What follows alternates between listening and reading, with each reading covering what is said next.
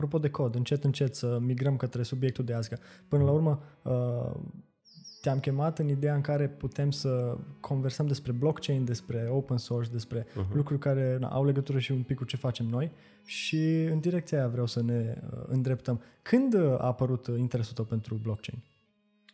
Da, e uh, interesant povestea așa cumva.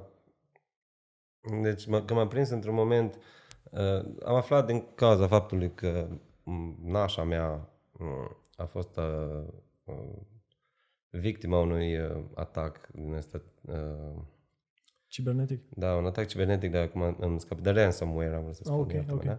Uh, și schema clasică, ea e contabil, i-au blocat calculatorul, i-au criptat uh, tot hard disk-ul, mm-hmm. sau parte din el și i-au cerut uh, să-i plătească în bitcoin o sumă neinteresantă, zic așa, era vorba de vreo 400 de euro sau ce. Mm-hmm. Deci în, uh, asta se întâmpla prin 2013 și în momentul ăla eram în Statele Unite și munceam la uh, Oak Ridge National Lab, este un laborator național al Statelor Unite, unde um, găzesc cel mai puternic calculator din lume. Um, cred că nu greșesc nici acum să spun, asta se tot schimbă. Da. E o concurență cu China, dar atunci era. Um, și acolo se, sunt foarte mulți specialiști, vreo 3000 de oameni care știu foarte multă tehnologie. Și fiind acolo, am avut și colegi cu care aveam relații extraordinare, da, adică locuiam cu ei și aveam cu cine vorbi pe orice temă. Și am aflat de, de acest atac cibernetic uh, de la părinți, sunându-mă că ce de făcut. Da? Și atunci am început să citesc prima dată despre ce de făcut cu acel, acel atac, la ce sfat îi dau. Uh, și după aia a apărut discuția asta că de ce o plătește în Bitcoin și am început să ne interesăm. În 2013 am fost și ceva creștere uh, a prețului, cred că de la ceva sute de euro la vreo 300 de euro sau Da, mă rog, asta eu, era. nu, eu nu știu prețurile. Da, Asta da. eram curios. Cât era Bitcoin-ul pe atunci? Da, Că asta, probabil asta e că discuția. era... Deci la un moment dat a fost, a fost cumva, sau eu am perceput, chiar nu știu nimic despre finanțe sau dacă nu urmăresc, dar Mhm. eu am perceput ceva creștere de la 100 la 300 și una de la 300 la 1000 sau ceva de genul ăsta. Ok. Aia de 20 de mii, n-ai băgat în seamă. Uh, Ba da, atunci... Spike-ul deja- ăla. Da, era în 2017 aia. Mhm. Și asta acum vorbim despre anul 2013. Da. În 2013 cumva m, era interesant de ce Bitcoin. Și atunci, in- interesându-mă de Bitcoin, am început să întreb în jur colegii și cumva uh, e un subiect fascinant pentru cine ne înțelege cod. Uh, cred că m, oamenii care înțeleg cod și nu apreciază cât de frumos e construit, în special Bitcoin, da? Nu codul Mhm. ăsta care e primul, primul și așa puternic. Ce nu apreciază aia înseamnă că nu înțelegi ceva acolo, că e, că e foarte ingenios creat. Hai așa. să, hai să o luăm. Hai că chiar am povestit cu tine la început că poate ar fi cazul să facem, chiar dacă suntem la mai bine de un deceniu după ce au, au apărut blockchain-urile, poate ar fi cazul să facem o introducere. Poate că e bine de fiecare dată când uh, avem ocazia să încercăm să explicăm oamenilor cu cuvintele Da. noastre, știi cum se spune? Aș Da. spune, ce, ce, un lucru interesant pe care l-ai spus, că Bitcoin a fost primul sau știi, prima aplicație a blockchain-ului Da. și nu, pe tine nu te interesează valoarea Bitcoin-ului în sine. Bănuiesc că te interesează Da. mai mult tehnologia blockchain și Da. aplicațiile ei decât... uh, Da, Bine. asta e adevărat. Deci chiar valoarea lui în, în monedele astea, în lei sau Da. în euro, sau, e pentru mine un... Uh, deci te, ne putem uita la Bitcoin ca și la un, un sistem, da? un sistem care face ceva și el uh, putem aprecia sau putem să m, îl cuantificăm cât de bine performează în anumite lucruri sau cât de bine face lucrurile. Dacă îl cuantificăm sau îl, uh, îl caracterizăm, una din modurile în care îl putem caracteriza e după valoarea lui în lei sau Da. în euro, în dolari. Dar uh, pentru mine acest criteriu este complet, nu-mi spune nimica, e neelocvent și e clar uh, nu este legat de uh, funcționarea sistemului, de designul lui, de evoluția lui, e pur legat de speculațiile care se fac pe seama lui. Da, da, da. Deci Bitcoin face ceva și piața face, îmi vine să spun cu totul altceva. Chiar îmi vine să spun cu totul altceva, pentru că sunt suficient de multe, uh, mulți actori pe piață care încearcă uh-huh. să facă exact direcția opusă. Deci cumva, dacă ne uităm la preț, aia nu se reflectă deloc în, uh, în uh, modul în care Bitcoin-ul a evoluat. Da? Sau, cumva, sunt unele spike-uri care uh, contează sau au fost legate de momente în care s-a schimbat codul sau s-a făcut un update de el, dar uh, de cel mai multe ori prețul ăla nu spune nimic. Mm-hmm. Ne putem uita la multe alte caracteristici, ca, de exemplu, nu știu, numărul de tranzacții, un alt, număr foarte, un alt criteriu foarte popular, uh, dar când uh, se face analiza unui astfel de sistem, sunt multe, multe alte criterii după care poți să evalua. Și pentru mine sunt mult mai importante, mai interesante, mai uh, cuantificabile, mai palpabile, mai puțin, cum să spun, speculație din asta sau noroc sau... Hai să vedem cum ai explicat tu ce e Bitcoin-ul și ce sunt blockchain-urile, ce e te- tehnologia asta și de ce merită să o băgăm în seamă. Sunt foarte curios pentru că și eu sunt pus de multe ori în uh, poziția de a explica cuiva de la zero, cum ar fi, uh, de ce merită băgat în seamă toată povestea asta și sunt curios cum povestești tu, cum explici tu uh, da. unei persoane non-tehnice. Deci nu-ți imagina acum că vorbești cu mine care știu, în, măcar în mare îmi place să cred despre da. ce e vorba. Gândește că îi povestești lui Raul. Uite. M-am pus să... am fost pus în situația asta de foarte multe ori, sau nu că am fost, mă pun în situația asta de foarte multe ori și cumva răspunsul e de fiecare dată diferit. Da, da, da. da și asta am observat și la mine explicații. Da, e problema cu el, eu m-am gândit mult la cum ar trebui explicat sau cum ar trebui introdus, nu da. neapărat explicat, Începi pentru cu, cei care sunt curioși. Începi cu double spend-ul? Cu da. faptul că blockchain e, e o opțiune, știi? Problema e că mm-hmm. trebuie să introduci multe direcții diferite, adică trebuie să introduci ceva tehnic, ceva financiar, după aceea ceva de networking, cumva toate ar trebui deodată introduse da. la fel de importante. Dar sunt câteva analogii care se pot uh, face, care sunt mai Uh, digerabile. Eu unul de fiecare dată încerc pe cât posibil să scot partea tehnică, da. dar nu, nu mi-a să aproape niciodată, mai ales când ajung spre final, când trebuie să povestesc despre cum se cum de validează, se cum, cum, cum se, exact, și cum se uh, securizează bloc, blocurile în sine și cum se... Da, cred că prima da, înțelegere ce ar trebui să o aibă, Raul spune că trebuie da, să nu, cătă e în, uh, acolo în booth, dar da. Mă, să zicem. Uh, da, cred că cel mai simplu de văzut este că, în special vorbim despre Bitcoin ca să simplificăm, deci cumva lumea trebuie să înțeleagă că această tehnologie are o implementare care este Bitcoin-ul și același tip de tehnologie poate să fie folosită uh, să se implementeze și alte uh, blockchain-uri. Deci nu doar Bitcoin este. Da. Dar întâmplarea face că el e cel mai vechi și are cel mai bun track record, să zic așa, că funcționează mm-hmm. de 11 ani și uh, e comod de vorbit de el, toată lumea știe despre asta, mă rog. Corect, corect. Și atunci, dacă vorbim despre Bitcoin, pentru cineva care nu are legătură cu partea tehnică, ar trebui să-l vadă ca și pe o, o simplă listă pe care poate să o vadă toată lumea. Să eu așa mă imaginez, o listă sau o coală, o foaie, unde, pe care toată lumea o vede și unde sunt trecute tranzacții între două persoane, adrese, două, două persoane, da? Două persoane da. vor să trimită uh, Trageți asta mai aproape de... Bani între ei, dacă ei vor să trimită bani, cel mai simplu Super. Uh, adică singurul lucru care poate să facă Bitcoin este acest lucru, să transmită de la A la B o sumă de. Da. Și asta este singurul lucru ce se poate nota pe această foaie, care încă o dată toată lumea o vede. Și de câte ori cineva alege să trimită o sumă de Bitcoin către altcineva, este obligat să noteze pe acea hârtie. Uh, Bineînțeles că acea hârtie are o formă digitală, da? că nu vrem da. să le purtăm după noi și cumva fiecare avem o copie de aici. Cumva, cred că e suficient să ne oprim la nivelul ăsta într-o primă fază de înțelegere și să cerem celor care ascultă explicația să aibă încredere că pe această listă nimeni nu vrea să scrie de două ori, de exemplu. Da. Da? Că dacă doar eu pot să scriu cel care trimit bani, eu nu am niciun interes să scriu de 10 ori suma. Eu aș vrea să plătesc ce am de plătit și să termin da. cu discuția. Deci cumva riscul ăsta nu este că cineva tot scrie. Foarte important iar este că ei să aibă încredere că nimeni nu poate să șteargă de pe lista asta și că internetul va funcționa cumva, iar de la sine înțeles este sau ar trebui să fie faptul că uh, acest sistem nu poate să funcționeze dacă nu are internetul. Exact cum Facebook nu poate să funcționeze fără internet sau nu are valoare, da. Și așa cumva acest sistem nu va putea funcționa fără.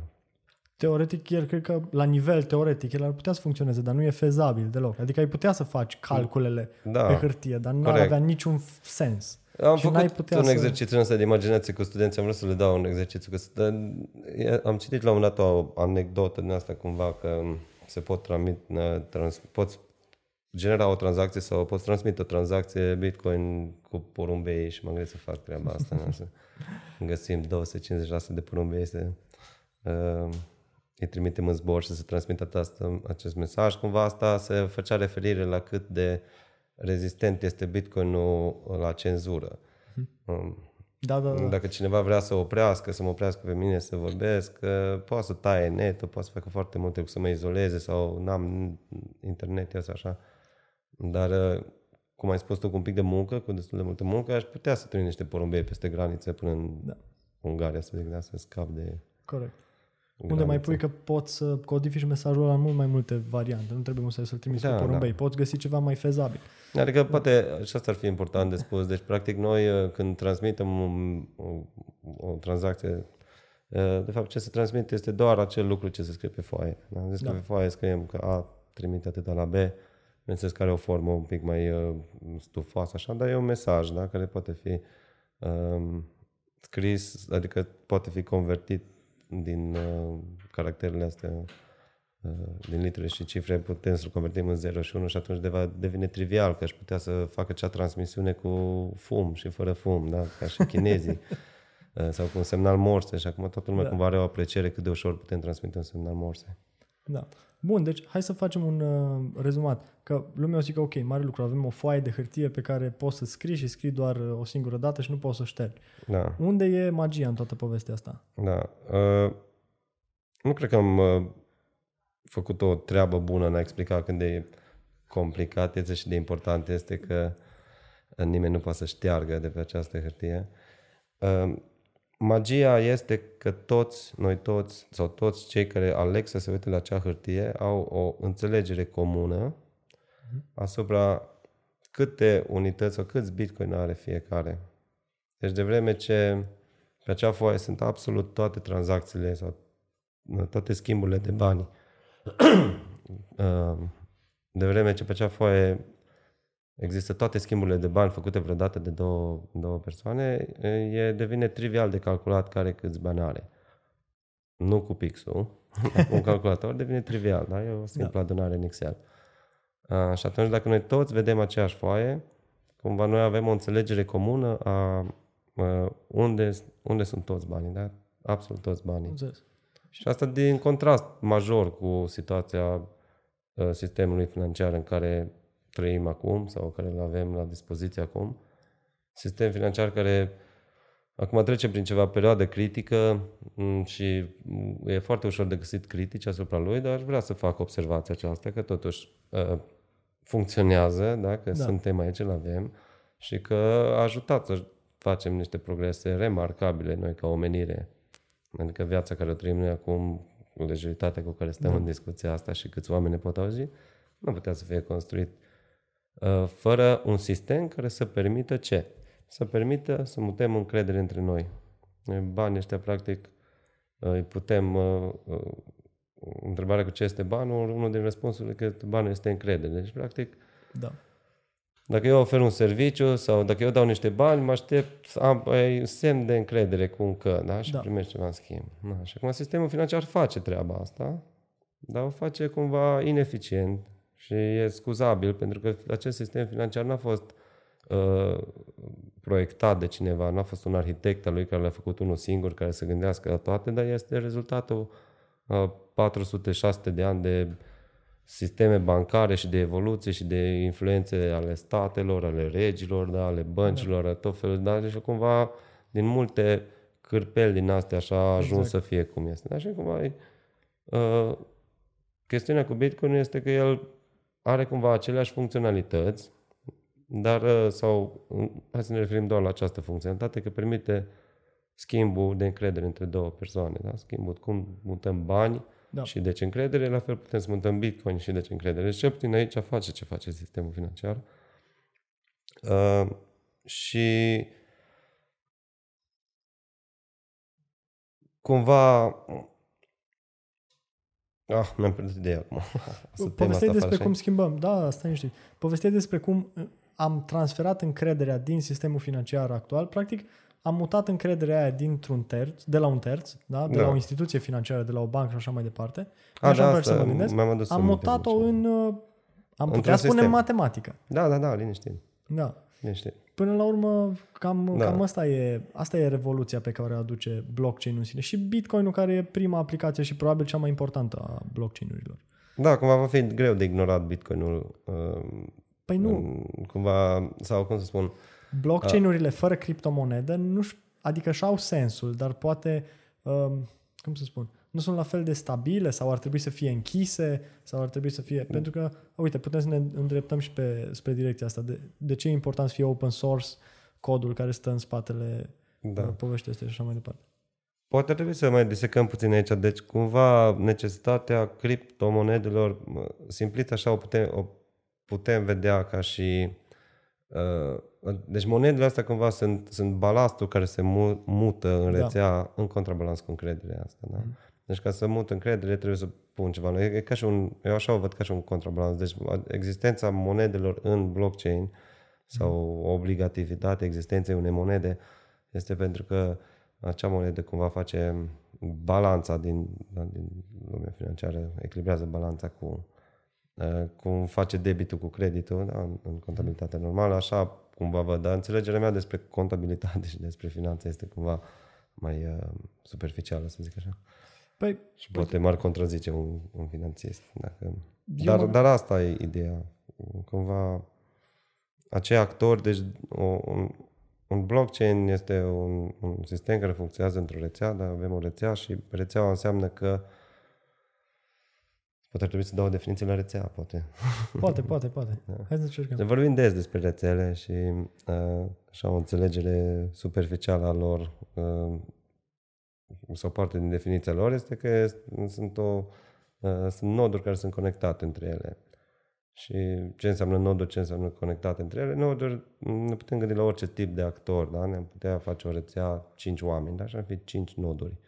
Sau ne putem imagina cinci orașe, ar fi cinci noduri iarăși, sau Da. Și așa mai departe, da? Cinci Și acum, calculatoare, cin- cinci exact, cior- da, ciofă. orice. Deci, e generic Da. vorbind, dăm definiția Da. asta. Și acum, uh, conectat între ele înseamnă că au un mod de a comunica. De exemplu, orașele au străzi sau șosele, Da. uh, rețeaua de apă are apă, internetul are cabluri, noi avem limbajul pe care vorbim, da, sau mă rog, sunet, aerul Da. care ne permite să mutăm sunetul, da, asta e Da.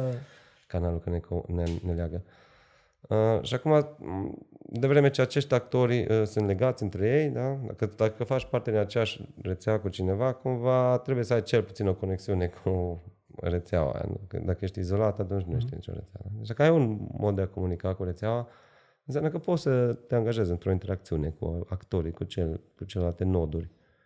Da? Și dacă te poți angaja într-o interacțiune, uh, această interacțiune sau acest schimb ăsta poate să fie guvernat, facilitat, cenzurat, uh, se poate face multe lucruri să se manipuleze, manipulând mediul sau nodurile sau canalele. Da. Hai să ne întoarcem la blockchain-uri. Ai povestit ce, e, ce e o rețea.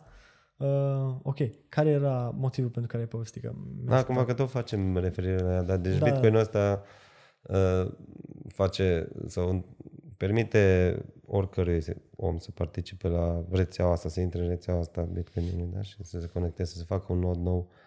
Practic, participarea presupune doar uh, uh, analiza sau cum să zic, accesul la acea listă. Da. Da. Cumva și eu aleg să am o copie a acelei liste, unde acelei foi, unde sunt trecute toate tranzacțiile tuturor.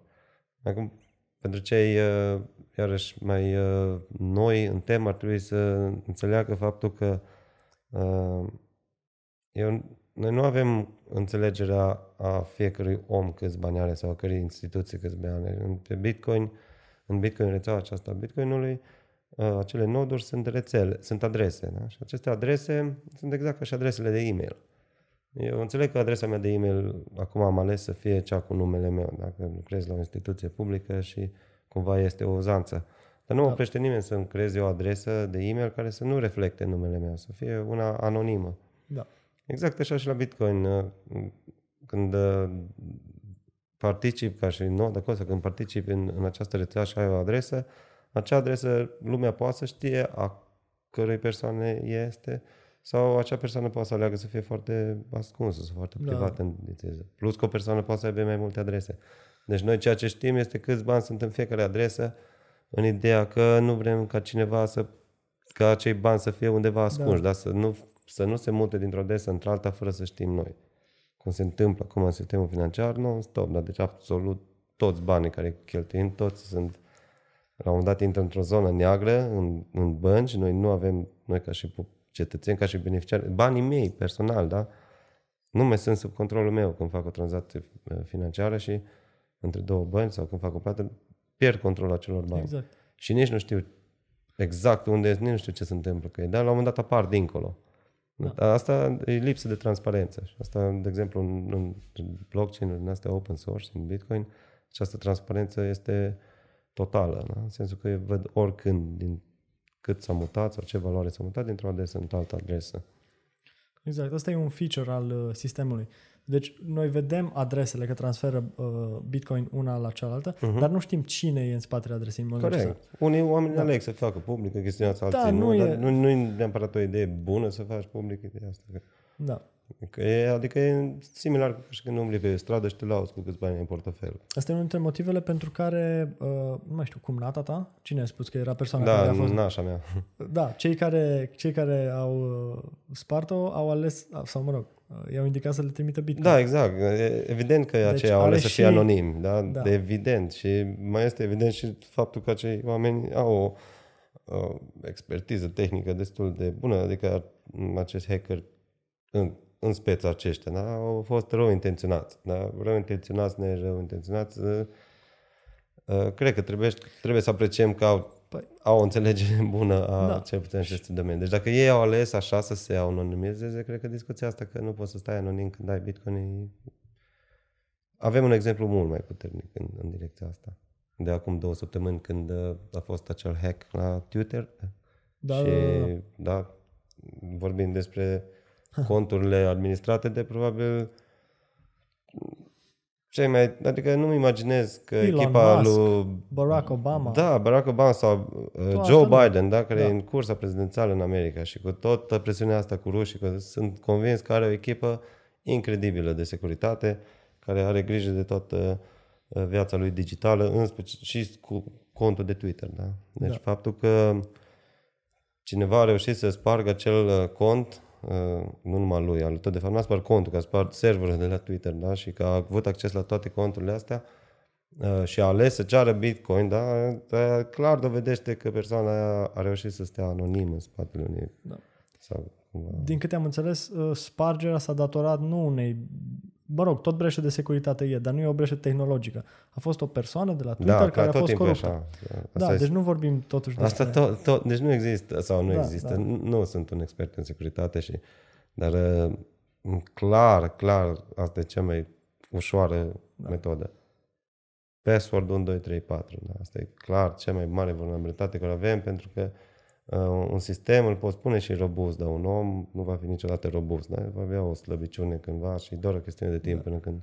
Și dacă organizația e mare, sunt multe puncte nevralgice, e nevoie de acces la un calculator și după aia la următorul și mai departe. Teo, colegul meu, are un exemplu pe care îl dă tot timpul, cred că e din ceva film, din, uh, nu mai știu exact cum se numește, a fost pe HBO. Uh, cineva, un hacker aruncă o, o mână de USB-uri în fața uh, sediului poliției. Cineva Da. ia un USB și îl bagă Da, în exact. calculator. La revedere. Salut. Și clar, uh, polițiștii au semnat că nu voi face asta niciodată și toate astea. Îți N-ai, dai n-ai, seama. n-ai ce să faci. cu ei. Îți dai seama. Bun. Uh, cum, cum uh, răspunde Bitcoin la probleme, blockchain-ul în general? Cum răspund la probleme de securitate? Aici intrăm deja în partea aia de uh, miza și uh, răsplata pentru cei care securizează rețeaua. Hai să vorbim un pic despre mineri, despre minerit. Cum este. da.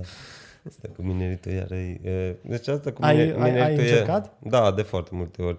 Uh, Asta cu mineritul e o chestiune tehnică, adică e inevitabil tehnică, pentru că e un truc. Mhm. E un truc foarte binevenit. Dar Poate ar trebui să ne concentrăm puțin la pe ce motivează mineritul ăsta și după aceea să zicem cum funcționează el. Da. Uh, ar trebui să pornim, sau ar, poate ar fi înțelept să pornim cu observația asta evidentă că acea listă e foarte lungă. Dacă din 2009 toate tranzacțiile ever făcute Bitcoin se regăsesc pe acea listă, lista e lungă, lungă. Da. Uh, și atunci, din tot felul de motive tehnice și practice, uh, e comod ca această listă, când o, o schimbăm între noi sau când o comunicăm sau oricum trebuie salvată, mutată, e, e bine să fie ruptă în, în bucăți mai mici. Da. E similar Foi. cu, cu foi. Avem foi într-un caiet. Foi. Am terminat o foaie. Da, deci ne putem gândi că lista aia de fapt e o, un caiet, că n-am Da. căput pe prima filă și acum sunt foarte multe foi. Da. Dacă mă duc, cred că sunt vreo 400.000 de blocuri, poate greșesc, nici nu mai știu. Nu știu, pe, Erau bit, vreo- pe, nu pe, pe Bitcoin. BTC sau pe... Da, pe BTC. Mă rog, poate n-ar Da. trebui să dăm Mă rog. cifrele astea, dar nu contează. Da. nu contează. Ideea este că sunt mai multe foi. Mm, Așa, acum, e, o chestiune foarte importantă mm, de reținut este că, sau asta am spus-o deja, este că nu se poate, nimeni nu poate să șteargă nimic de acolo, da? Deci nimeni Da, nu da. poate să rupă o foaie, nimeni nu poate să șteargă un rând. Scriem Da. cu pixul. Exact, scriem cu pixul. Dar cum facem chestiunea asta în spațiul digital e un pic mai complicat. Da, Pentru că cumva sper că toată lumea are înțelegerea asta sau iarăși plec- plecând de la presupunerea asta că toată lumea are înțelegerea asta cum că în calculatoarele noastre absolut Da. orice informație ce avem ea ajunge la final să fie exprimată în cod binar în 0 și 1. Da. În prezența sau absența curentului electric. Da. În chipul de memorie, în procesor, în uh, registri, oriunde prezența sau absența curentului electric sau prezența sau absența unui fascicul de lumină în fibra optică, ăla este interpretat ca și 0 și 1. Stai să încerc eu o chestie mai simplă. Uh, eu, mie place să-mi imaginez așa. Dacă eu îți dau ție o bagnotă de 10 lei, ți-am dat-o ție și evident eu nu mai am, că ți-am dat-o ție. Da, că e fizică. da, exact. Și atunci dacă vreau să-ți dau un 10 lei la mine, de la mine de pe telefon, Da, dacă eu ți dau, eu în continuare pot să-i am. Că eu, da, e- e- exact asta e co- discuția. copia funcționează Corect. altfel în mediul. Știi ca o poză pe WhatsApp. Dacă eu îți trimit o poză ție pe WhatsApp, Da. eu încă am poza aia, nu ți-am trimis-o doar Tu și, ție. ori, și Facebook-ul. Exact, exact. E adevărat. Word. Uh, Deci, uh, Deci asta ai dreptate aici, dar și asta, asta e o, o problemă. Deci de vreme ce tot e în 0 și 1 pe tot ce există pe calculator sau în Da. da. telefon, dar tot, toată informația e, e stocată în prezența și absența curentului sau așa mai departe. Um, Cumva în momentul când noi dăm ceva exact cum spui, noi nu mutăm. Noi, noi nu putem să mutăm niciodată nimic. Noi ceea Da. ce facem, facem copii. Exact. Și doar așa o, o simplă explicație, dacă ziceai de poze. Dacă eu mut o poză de la tine, poza aia, dacă eu o văd ca să o selectez, aia înseamnă că se află în memoria Da. uh, RAM a calculatorului sau a uh, telefonului. Când aleg să o trimit, acea poză probabil există și pe hard disk, dar de vreme Da. ce o văd, înseamnă că este pe hard disk o copie, pe RAM altă copie. Da? După aia, acea copie din RAM pleacă în placa de rețea. Placa de rețea are un buffer, o mică memorie, ca să ca fluxul de informație să fie lin, are nevoie de un, un rezervor micuț. Da? Și acolo iarăși se regăsește poza. Poza aia după aia pleacă de la mine de, de, de placa de rețea și ajunge la primul router. Acolo iarăși are un moment în care se salvează. După aia pleacă la routerul de la pro, providerul de internet, dar să nu-i dau nume, ei sigur au o copie. După aia de acolo sigur se fac câteva copii la sistem, la, la agențiile de informații, după aia ajunge la providerul tău de internet, după aia în routerul tău, după aia în, în placa ta de rețea, după aia în memoria ta și pe aia în hard disk tău. Deci numai la o simplă copiere sau mutare de poză sau cum vrei să spun, deja sunt zeci de copii. Și că facem această chestiune cu banii, evident că nu Da. da. merge. Că exact cum spui, când dai 10 lei, vrei să dai 10 lei. Da, bun. Și chestiunea asta se poate rezolva în spațiul de digital, dar dacă creezi un obiect digital unic. Da, și să creezi un obiect digital unic e complicat sau părea Da. da. imposibil. Da? Și nici acum cu Bitcoin nu s-a creat un obiect digital unic. Oamenii trebuie să înțeleagă că nu se mută niciun Bitcoin, nu se mută un fișier de la mine Exact. la tine. Că dacă se mută un fișier de la mine la tine, care e Bitcoin-ul ce ți-l trimit, Ăla de fapt îi fac acele 12 copii care tocmai ți-am spus. O să am un Bitcoin în placa de rețea. La un moment dat, un hacker ar putea să stea acolo chiar la pândă în routerul meu și când prinde Bitcoinul meu să ia o copie. Da? Deci nu e, nu e în regulă. Da.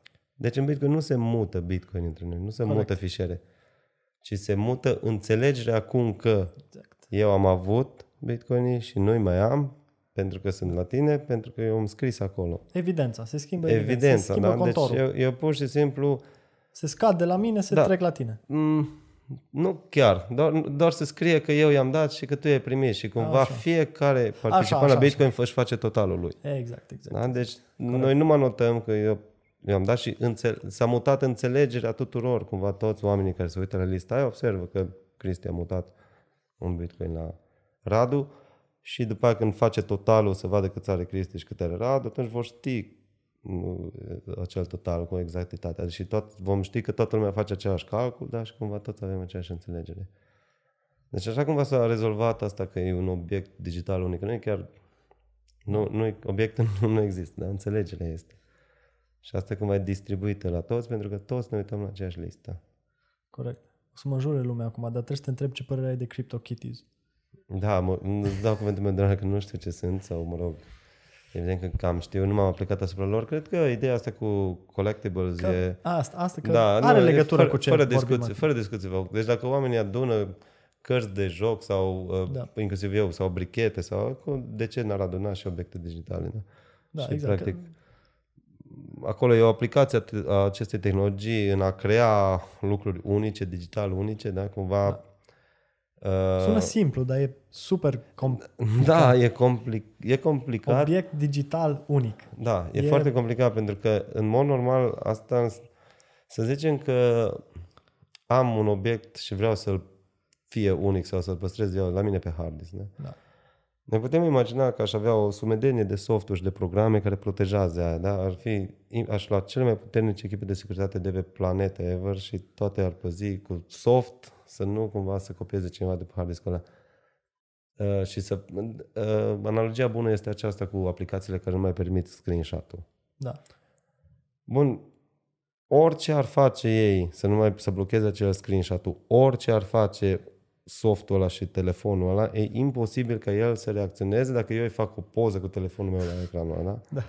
Deci cumva atacul uh, e ca și că nu e din aceeași ligă, deci tu te Da, da, da, aperi da. pe telefonul ăla, da? Și uh, cumva chestiunea asta nu o poți face cu obiecte digitale unice, că nu sunt digitale unice, pentru că eu oricând aș putea să zic, ok, tu ai pus cele mai tari softuri ce te protejează, mi este imposibil să intru de pe net la tine să fac un hack și să iau acel obiect digital, dar pot să iau calculatorul tău, să desfac hard disk-ul ăla în două și să mă uit acolo dacă e 0101 uh, magnetizată suprafața sau dacă e optic, da? Aș putea să copiez cu pixul de acolo.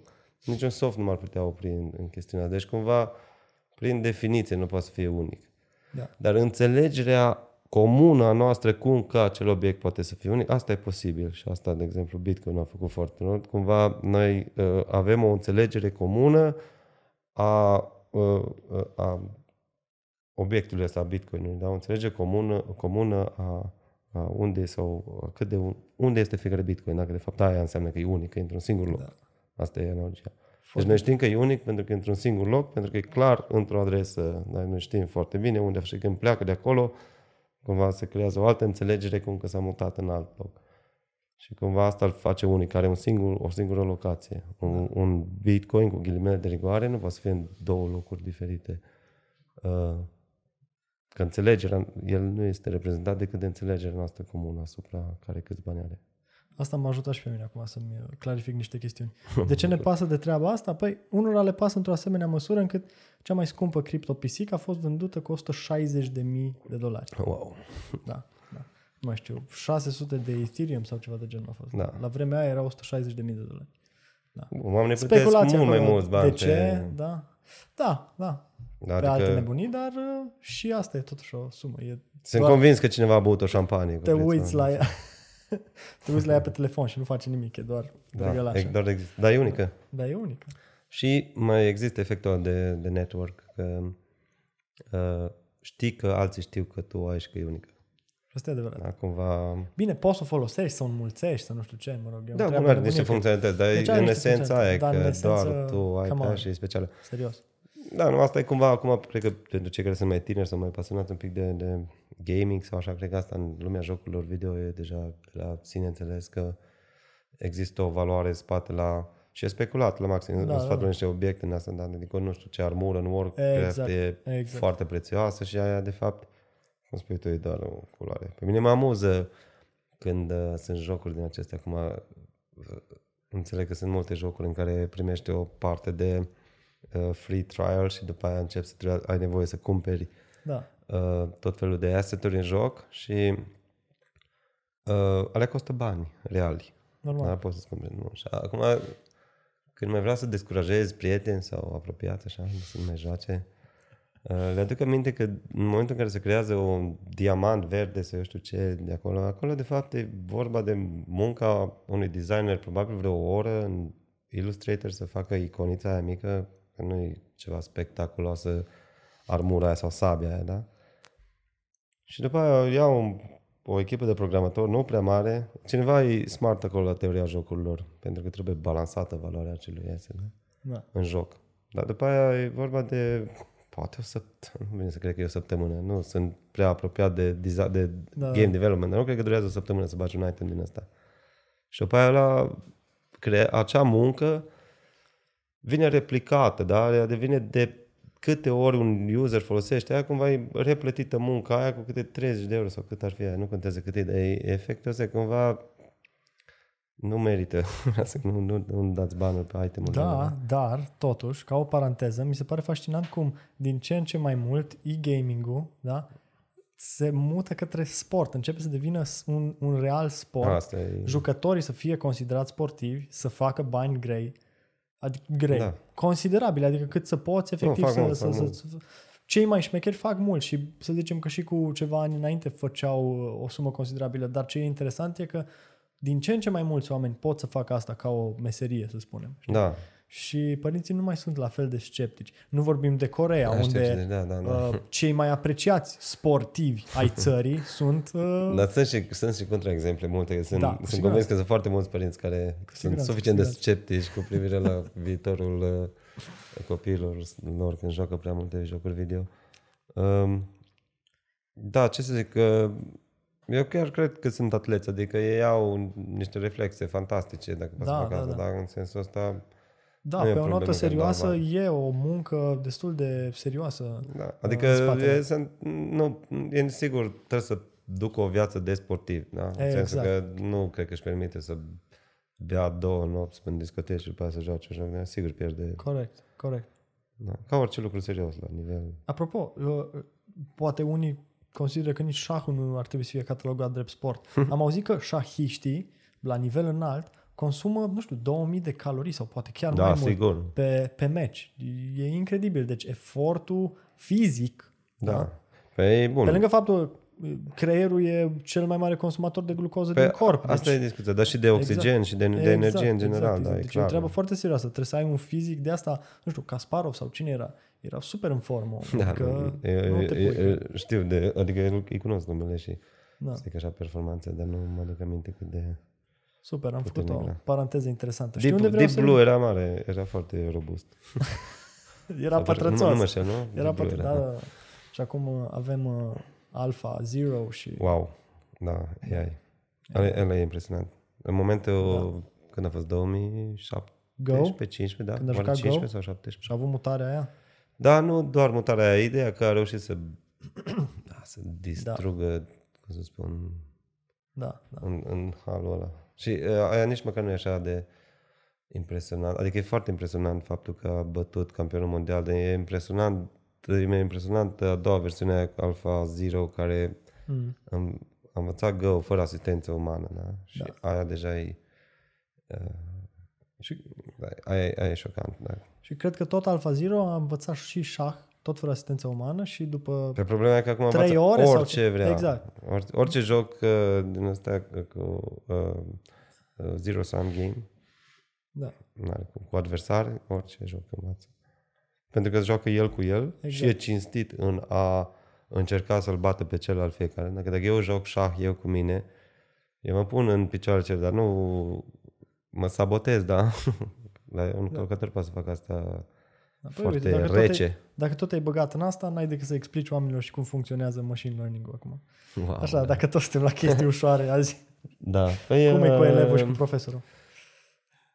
A- Asta, mi- asta mi-e simplu de explicat, sigur, cu mult decât orice în blockchain. Da, Deci asta da. cu machine learning-ul e o, o, iarăși o invenție, nu știu dacă zic invenție, cumva o, o înțelegere a cum se fac lucrurile. Na? Deci cineva își poate imagina așa un AI, ce înseamnă un AI și de ce poate să fie cumva scary sau periculos. Mm-hmm. Uh, ne putem gândi la două, la un mecanism, la un sistem foarte simplu, cu două tipuri de roboți.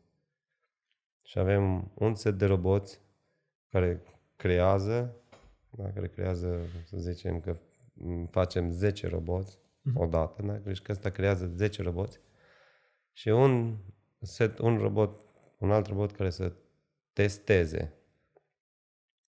Și acum uh, se pune problema, am zis roboți, dar de fapt sunt softuri, dar nu sunt robot. Dar da. dacă ne imaginez fizic așa. Și acum ne imaginăm că primul robot ăsta care creează face 10 roboței și îi face puțin diferiți unul de altul. Și cel care îi testează îi trimite pe toți acești roboței să parcurgă un labirint, să zic, da? Da. Și evident că unul din ei va ajunge înainte și altul mai târziu, altul se blochează, dacă sunt diferiți, dacă sunt identici, ei vor ajunge da. toți la destinație. Da? Dar va fi o, o împărțire naturală a lucrurilor, da? da? Unul din ei va fi cel mai bun.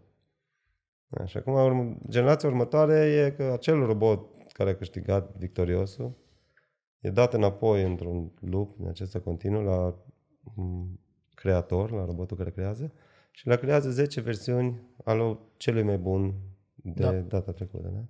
Și ălalt iară ia, iar îi testează, iar îi trimite, iar îi ia pe cel mai bun, iar îl dă și îl face. Dacă facem chestiunea asta în lumea reală, cumva funcționează, vom avea roboți tot mai buni, dar asta fac mașinile Mercedes-Benz face asta. Da? da. o fac, iau cea mai, cele mai bune caracteristici, le bag în următoarea. Bun, dar e consumatoare de materiale. Dacă muți chestiunea asta în informație, da? în, în, în lumea asta digitală, Acolo roboței sunt bucăți de cod și asta nu costă nimic să faci 10 versiuni de program care face ceva, da? Și după aia este un program care evoluează, care evaluează cum funcționează acestea uh-huh. și după aia celălalt creează alte 10 versiuni la fel. Și viteza cu care trec generațiile astea e mult, mult peste orice este natural. Asta e, generațiile acestea urmează unele după altele uh, la viteze de acum zic nanosecunde, poate nu sunt nanosecunde cu siguranță, da? dar, dar viteze foarte, foarte mici comparativ cu orice proces evolutiv din natură. Adică da. un copil când crește și el învață și să zicem că tot mai deștepți, da? dar durează zeci de ani.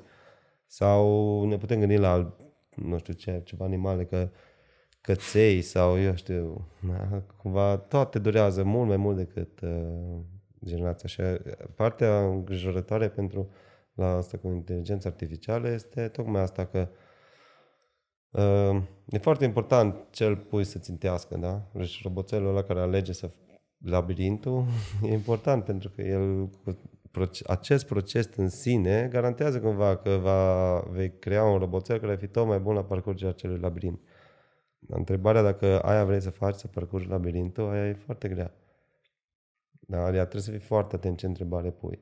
Sau aici ce, ce, ce îi cer să optimizeze. Exact. Aici e pericolul. E mare pericol pentru că eu sunt convins că nu avem. Noi nu știm să ne punem noi nouă întrebările bune, dar mai întrebările viitorului, da. că lumea știe. Deci cumva acolo e. e și, și mai e o chestiune de spus așa, să nu fim prea dramatici, că cu siguranță inteligența artificială ne va îmbunătăți viața, va continua să ne îmbunătățească viața dramatic.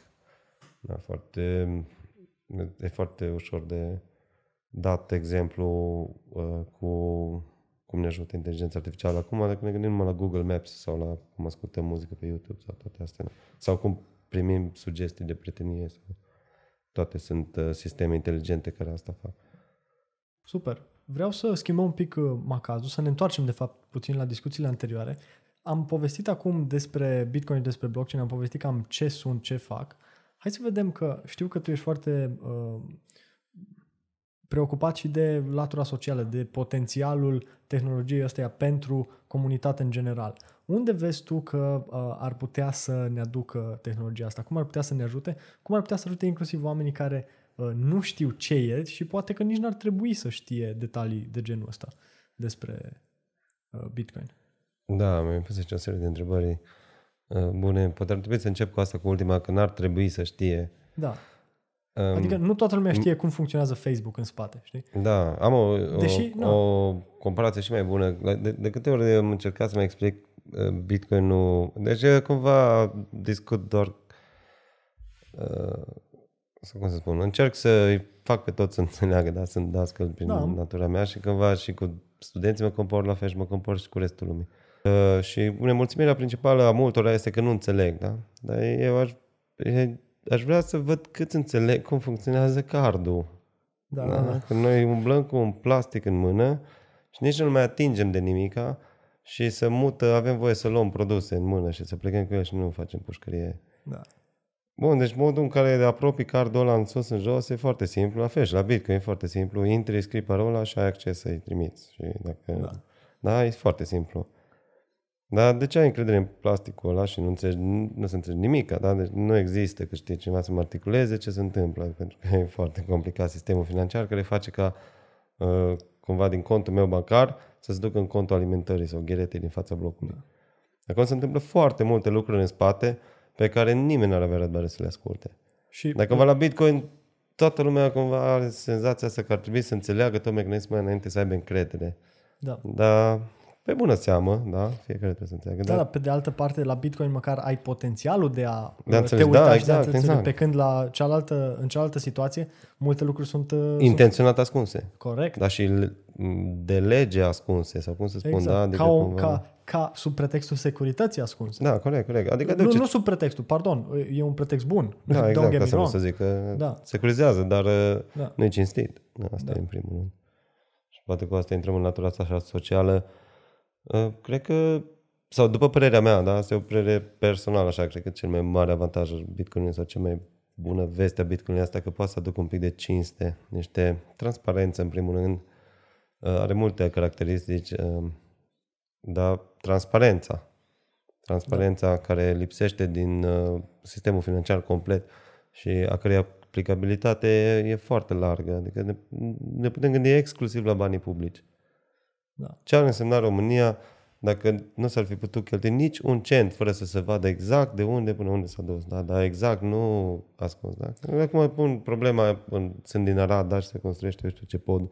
Iar dacă aș vrea să aflu cât a fost un sac de ciment sau cine a lucrat, este absolut timp. Nu să aflu cine persoane, nu mă interesează persoanele. Mă interesează cum s-au mișcat banii. Da. Și numai când spun asta deja atrag atenția ascultătorilor, da? Numai că eu vreau să aflu fiecare cent în primăria Radului cum s-a dus, deja atrag atenția. Dar de ce ar fi asta anormal? De exact. banii noștri. Da? sunt, banii noștri ar trebui să fie foarte comod de văzut unde s-a dus fiecare leuț ce s-a cheltuit, că este în banii din impozitele noastre. Da. Deci acolo clar e nevoie de transparență.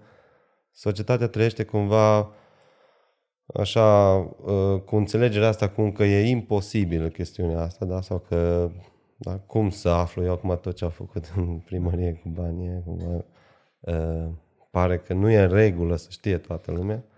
Dar asta poate să ofere un, un open source, da, un blockchain open source.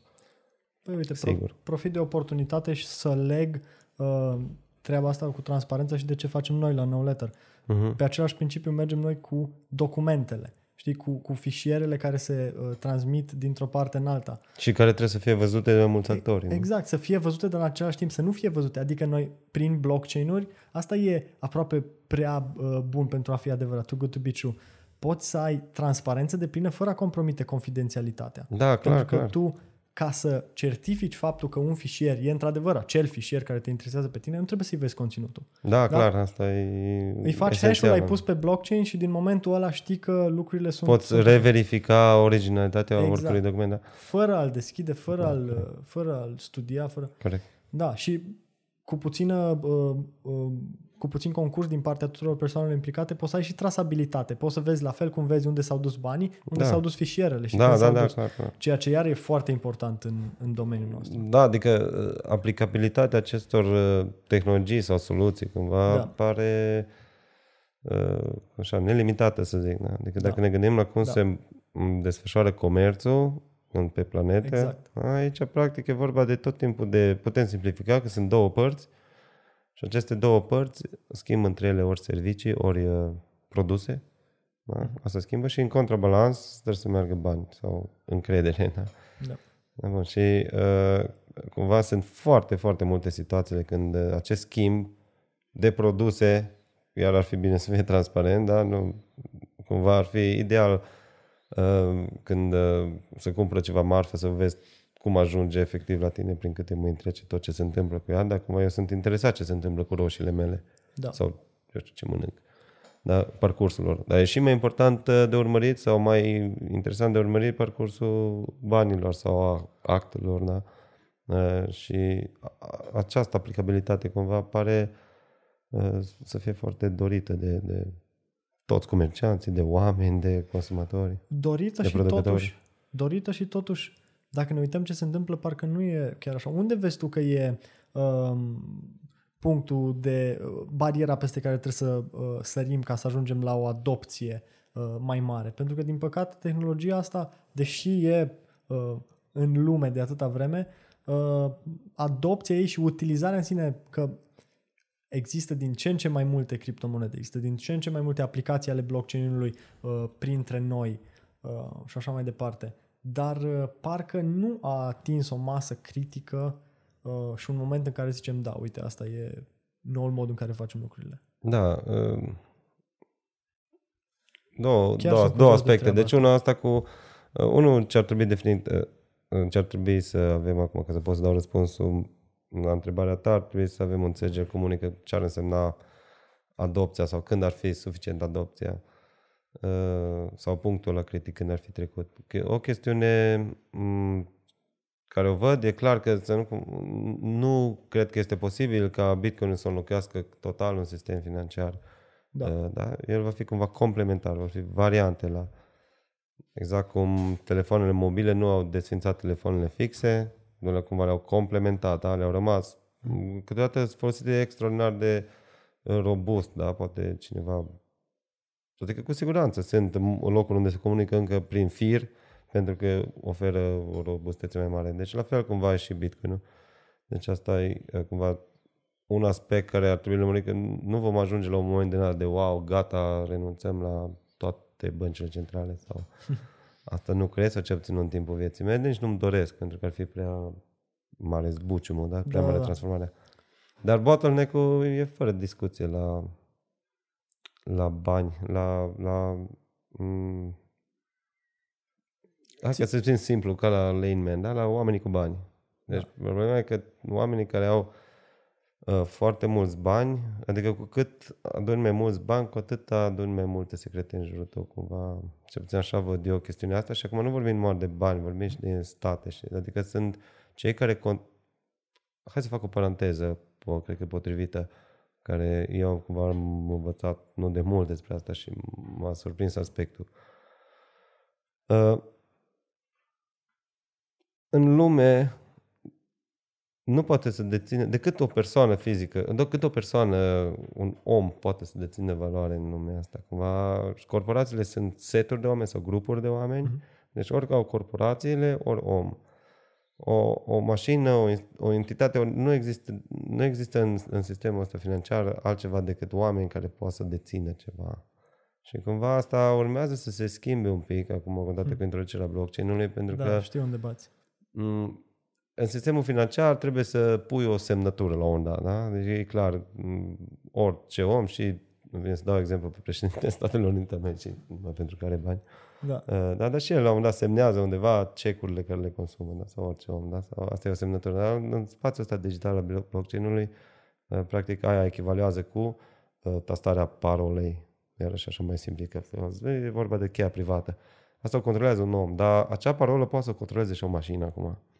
Deci e foarte comod ca laptopul meu să știe parola și eu să scriu un script care, nu știu, când apare ultimul album al lui Da.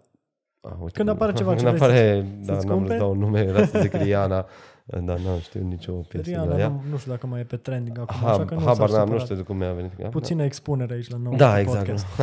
Are nevoie Rihanna Da. de asta. Bun, bun, perfect. Atunci uh, pot să scriu un program foarte ușor ca să Da, cumpere da. numele meu, da? Și fără să aibă nevoie de semnătura mea. Acum îți spune că puteți să faceți asta simplu cu cardul. Da, da, e pentru că i-ai spus băncii că să facă. Cumva ai avut nevoie de o terță persoană.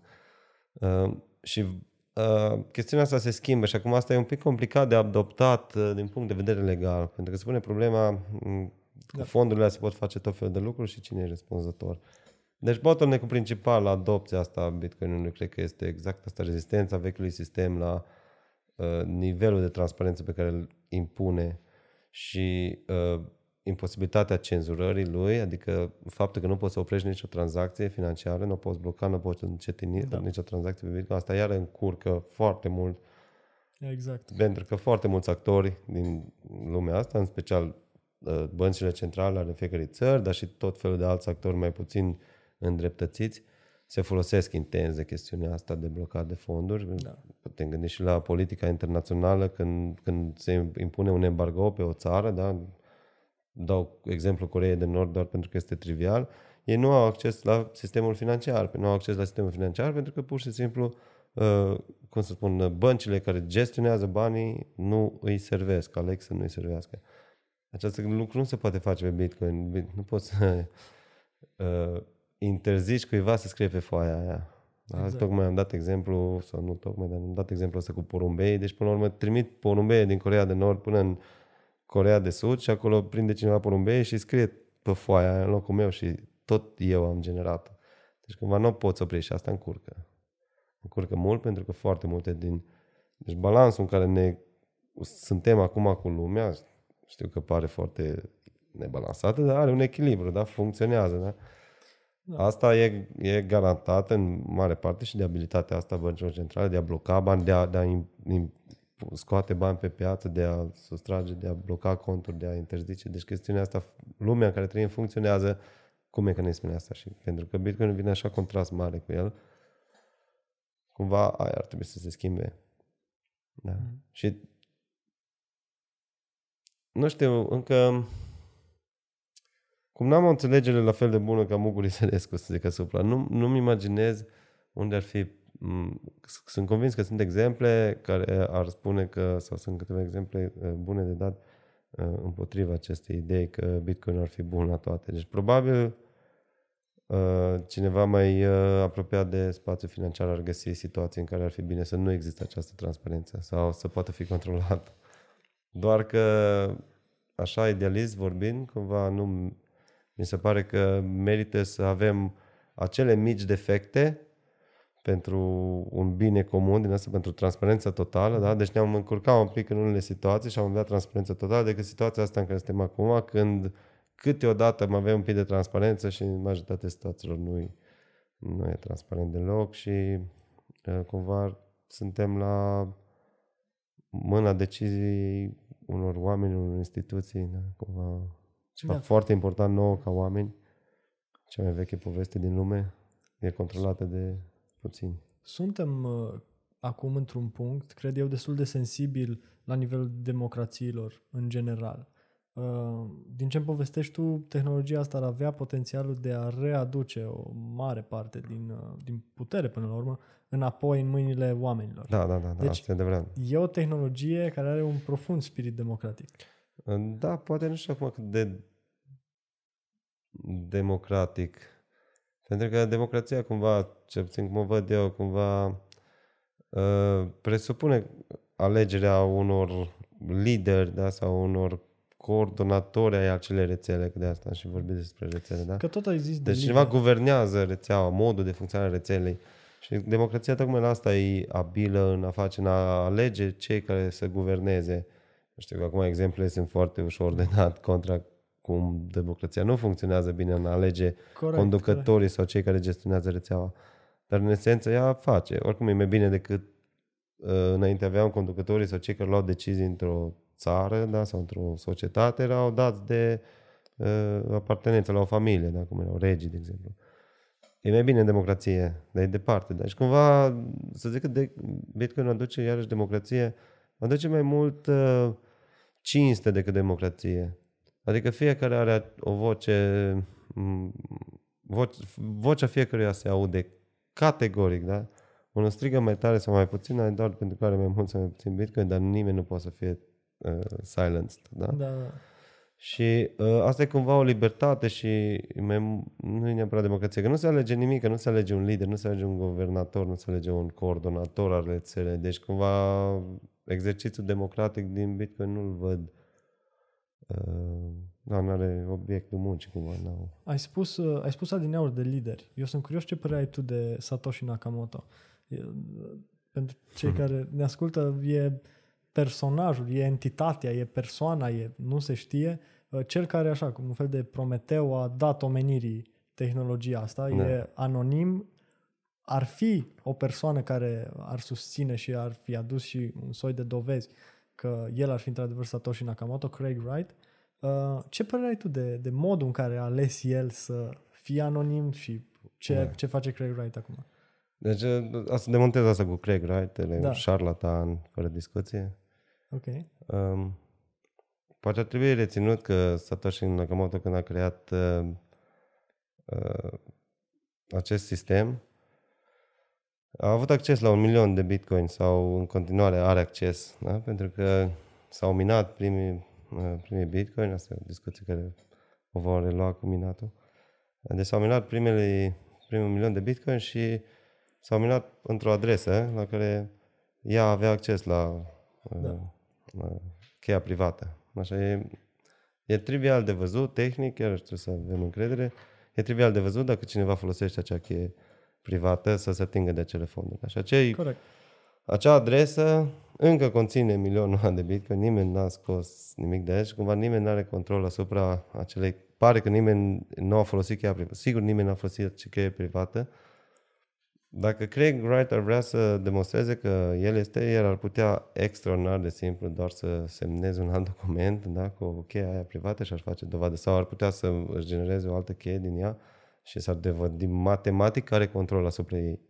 El nu ar trebui nici măcar să scoate banii da. sau nimic. Deci are, e, e trivial să demonstreze Pe asta. când el are tot felul de alte variante da, nu complicate. Știu, nu știu nimic, a... știu numai că e în proces și tot fel de nu știu ce instanțe da, și da. cu poze să arate că el a fost asesat. Satoshi Nakamoto uh, ar trebui, deci mă bucur foarte, ai făcut o analogie cu Prometeo, da? dar tot poate e un pic uh, forțată, pentru că da, ar trebui să dăm mult credit uh, uh, multor alți uh, corect, brilianți corect, cercetători. A fost o echipă. Da, și e, da. poate că a fost echipă, dar vreau să zic că în decursul istoriei, cumva de prin anii 90 încolo, uh, sau au tot uh, apărut tehnologii care Bitcoin, de fapt, este o, o colecție foarte inteligentă aleasă de tot felul de tehnologii care, uh, um, care permit uh, crearea acestui sistem. Deci asta cu cheie, semnăturile private, cu cheile private, era o chestiune ce se știa, inclusiv această listă înlănțuită sau acel uh-huh. caiet, este o structură de date care se știa și uh, uh, sistemul din astea anti-spam, minatul în sine este un sistem care uh, a fost uh, uh, dezvoltat într-o primă fază ca să blocheze spamurile de e-mail-uri, dar cumva când trimiți un e-mail, sistemul obliga ca calculatorul tău să depună un efort computațional tocmai ca să nu-ți permiți să trimiți zeci de mii de e-mail-uri. Da? Dacă mm-hmm. la mhm. fiecare e-mail tu trebuie să arzi 10 cenți, să zic, de da, curent da. electric sau un cent de curent electric, nu o să vrei să arzi 2 milioane de e-mail-uri și să faci spam. Dacă ai de trimis un e-mail ca lumea, nu te deranjează că merge calculatorul în plus un pic. Deci cumva Satoshi Nakamoto a, a pus la genial la loc uh, la oaltă toate tehnologiile astea și a pornit împreună cu o echipă de oameni, dar a scris un articol științific asta, ăla, ăla e tare. Super. Da, da. Super. Știi ce vreau să facem acum, înainte să încheiem? Hai să pregătim un pic terenul, că eu sunt convins că o să mai avem episoade împreună. Uh, mi-ai povestit că vrei să faci niște proiecte faine cu studenții, așa că dacă yeah. ai ceva mesaje să le adresezi acum lor, o să te rog să faci. Ah, ce, da. ce încurajezi? Da, uh, păi același lucru ce le spun și la curs, da? pe mine mă interesează foarte mult uh, uh, ca ei să aibă o experiență în asta, adică să învețe. da, cred că uh, fiecare dintre ei uh, subestimează norocul pe care îl au să aibă vârsta asta și să, aibă, să fie în lumea asta atât de liberă în care poate să învețe. Și cred că subestimează uh, cât de mult timp liber au acum. Uh, liber în sensul că să facă ce vor cu el. Și atunci având și cadrul ăsta academic și având și colegii în jurul lor, cumva e o risipă dacă nu se folosesc, de, trec foarte repede de trei ani de zile. Da, și asta îi sfătuiesc tot timpul să învețe și îi asigur că uh, da, vreau să le, să, cum să spun, să-i îndrum sau să-i motivez mai mult, că asta tot mai des repet asta cumva că uh, mi se pare mai important rolul dascului de a motiva acum decât de a informa. Cumva un dascăl care are, vine cu un curs așa robust și îl prezintă uh, clar greșește uh, abordarea pentru că avea pretenția că ești expert pe un domeniu din asta așa și că un student nu poate găsi ceva mai inteligent despre ce spui tu la clasă online, e greșită. Cu siguranță se găsește online uh, ceva uh, mai bine spus, mai frumos articulat, mai da. Și atunci se pune problema cum motivezi studenții să, să caute activ chestiunea aia, pentru că poate un dascăl are menirea asta să, sau are avantajul ăsta care o privire mai de ansamblu și cumva îi poate ghida prin multitudinea de informații, cred cumva să lovească niște puncte importante între a se forma pe o direcție. Uh, și asta iarăși uh, chestiunea asta că aleg să vorbesc despre Bitcoin, care practic ar fi păi, o tehnologie din IT, da? Uh, iarăși o, o fac cumva motivat să nu mai uh, uh, cum spun, eu avem accent, noi avem 4.000 de studenți la informatică în toată România.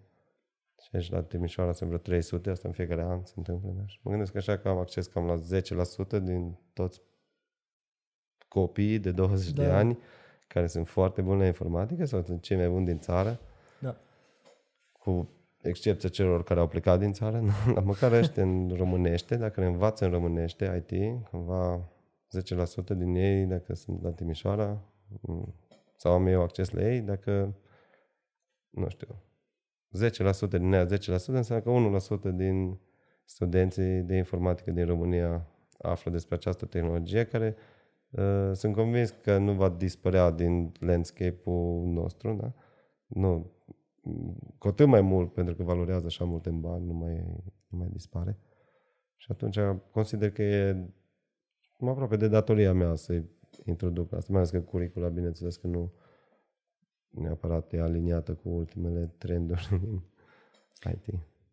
Eu cred că abordarea ta e foarte faină și te felicit pentru asta și sunt sigur că ai studenți care te apreciază și care uh, sper că ne-au și ascultat cu drag da, și uh, chiar îi așteptăm pe câțiva dintre ei sunt... să vadă cum se întâmplă lucrurile. Și să nu uite că ei sunt cei care vor explica Bitcoin-ul României, da? dacă ei nu înțeleg, deci nimeni în, în românește, da? încă o dată că chestiunea da. asta e una globală, dar e în fiecare țară e într-o limbă. Deci românii vor învăța despre Bitcoin în românește. Da. Și dacă nici it de 20 de ani nu sunt deloc introduși la asta, cumva cred că România va rămâne în urmă, ca la multe alte lucruri. Da, adopția e-mail-ului este un exemplu bun. E-mailul 94 era normal să fie peste tot și nu vreau să dau nume de instituții care 99 nu aveau în România e-mail. Da. Adică argumentele că rămânem la poșta veche aia nu, nu o să reziste nici la bani, dar nu poți să, fă, nu poți să ignori cât de bune e-mail, exact așa nu se poți ignora bitcoin Și va fi introdus, deci toți directorii, toți senatorii României, dar deputații, toți vor afla de Bitcoin în românește, de la cineva. Da? Și atunci consider că educarea studenților în sensul ăsta e... Îmi place, îmi place analogia ta cu e-mailul, doar că eu sunt destul de pesimist dacă așa stau lucrurile, pentru că instituțiile de la noi din țară au niște adrese de e-mail care unele dintre ele sunt pe Yahoo, unele sunt pe Gmail, da, unele sunt în tot felul de variante, unele trebuie să trimiți un e-mail pe adresa unei persoane uh, fizice da, care lucrează cu... E o nebunie întreagă. Dar deci, numai, numai dacă tu... acolo suntem cu adopția e-mailului, nu vreau să-mi imaginez unde suntem cu adopția uh, păi da, dar nu trebuie să ne imaginăm. Noi, mi se pare că tu faci deja ce trebuie, dacă tu te ocupi tocmai Așa de asta, de activ, da, da. să educi. Da, da, da, da. corect, corect. să stăm să ne Așa lamentăm. Dacă... Nu, nu, nu, nu, nu, în niciun caz. Da. Nu, din potrivă. Uh, dar ce vreau să zic, Cred că din potriva avem șansa, la fel cum am, asta am mai spus-o de o grămadă de ori, avem șansa, la fel ca atunci când am implementat una dintre cele mai rapide rețele de internet din lume. Da, de lene. Să, da, am sărit peste exact, Cupru. Exact, exact, exact. Am sărit o grămadă de etape. Da, pe asta din întârziere. Exact, din... din întârziere. Și atunci de ce să adoptăm acum ceva tehnologii pe care alții le au de 10 ani când putem să adoptăm direct asta? Da, da. Bun, discuția e implică foarte mulți actori, da? și corect, pe noi ca oameni, corect, dar și corect. statul și așa mai departe. Corect. Uh, dar uh, Ceva nu scapă, nu scapă. Asta, uh, ideea era următoarea, că indiferent cum, românii vor afla de Bitcoin. Prost, rău, cumva vor da, afla. Da, da. Că exact ca și e mail vor veni peste. Și atunci decât să avem situația aia în care uh, folosim adrese de e-mail private în instituții, adică exact. să folosim Bitcoin-ul prost, exact. mai bine sau speranța mea este că pot să educ suficient de mulți încât să ajute un pic ca să folosim e mail corect a doua oră. Corect. Bitcoin nu corect, toți, instituțiile toți. Dar asta nu se va întâmpla dacă, uh, din păcate, foarte mulți factori de decizie din România acum nu vorbesc limba engleză.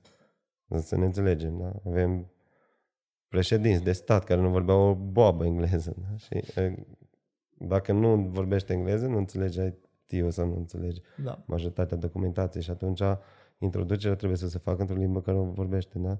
Un director de, nu de corporație din România, un director de instituție de stat din România, care da. nu vorbește engleză și sunt convins că sunt mulți, cum va afla de această da. tehnologie? Da. Va afla de la ceva... Da, eventual de la un inter, de un student care lucrează și va afla că el sau de la un, un vecin sau...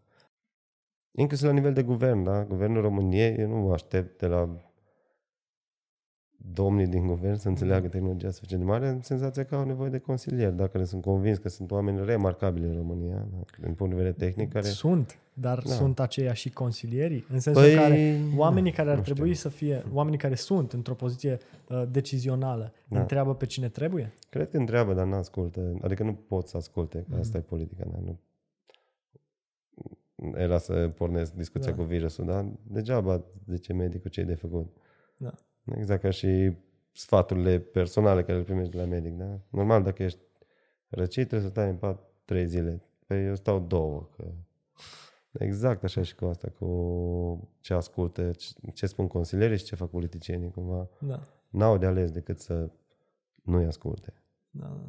Da, și din păcate când vorbim de tehnologie, calculatoarele sunt cu 1 și cu 0, cum ai spus și tu. nu poți să zici, hai un pic așa să le mai îndoim. Da, să pe le mai mă rog, ai putea îndoi sistemele, da, sau care funcționează pe 1.0, că specificația unui sistem, da, poate fi modificată. Super. Mi-a plăcut foarte mult, Cristi. Mi-a făcut o mare plăcere. Tare bine. Super. Ne auzim și cu o altă ocazie și, nu știu, uh, tu uh,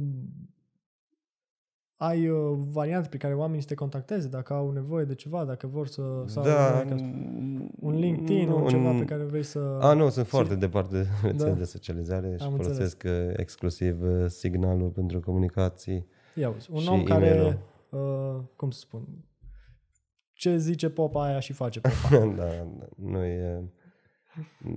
Da, ar fi ciudat, exact din cauza asta. Da. Cât de ciudat ar fi să stau pe WhatsApp sau pe... Da, Hai da. că WhatsApp nu e așa rău, da. SMS sau... Nu e regulă. De, uh, e-mail la universitate, dar mă găsesc de lumea pe site-ul universității dacă... Perfect. Super. Sau Atunci, ia legătura cu tine. Și până data viitoare, invităm și studenții să, să, să dea un subscribe, să dea un like ca să prindă și Bun. episodul următor și data viitoare te așteptăm cu ei aici. Bine, vedem cum facem. Uh, suntem într-o fază inițială, sper să prindem un pic de avânt și atunci să, să fie, ca să fie productivă discuția direct. Perfect. Păi ne spui cum putem da o mână de ajutor și bine. facem să se întâmple. Prea bine, mulțumesc. Super. Hai. Salutare la toată lumea. Peace. Ciao, ciao. Ciao.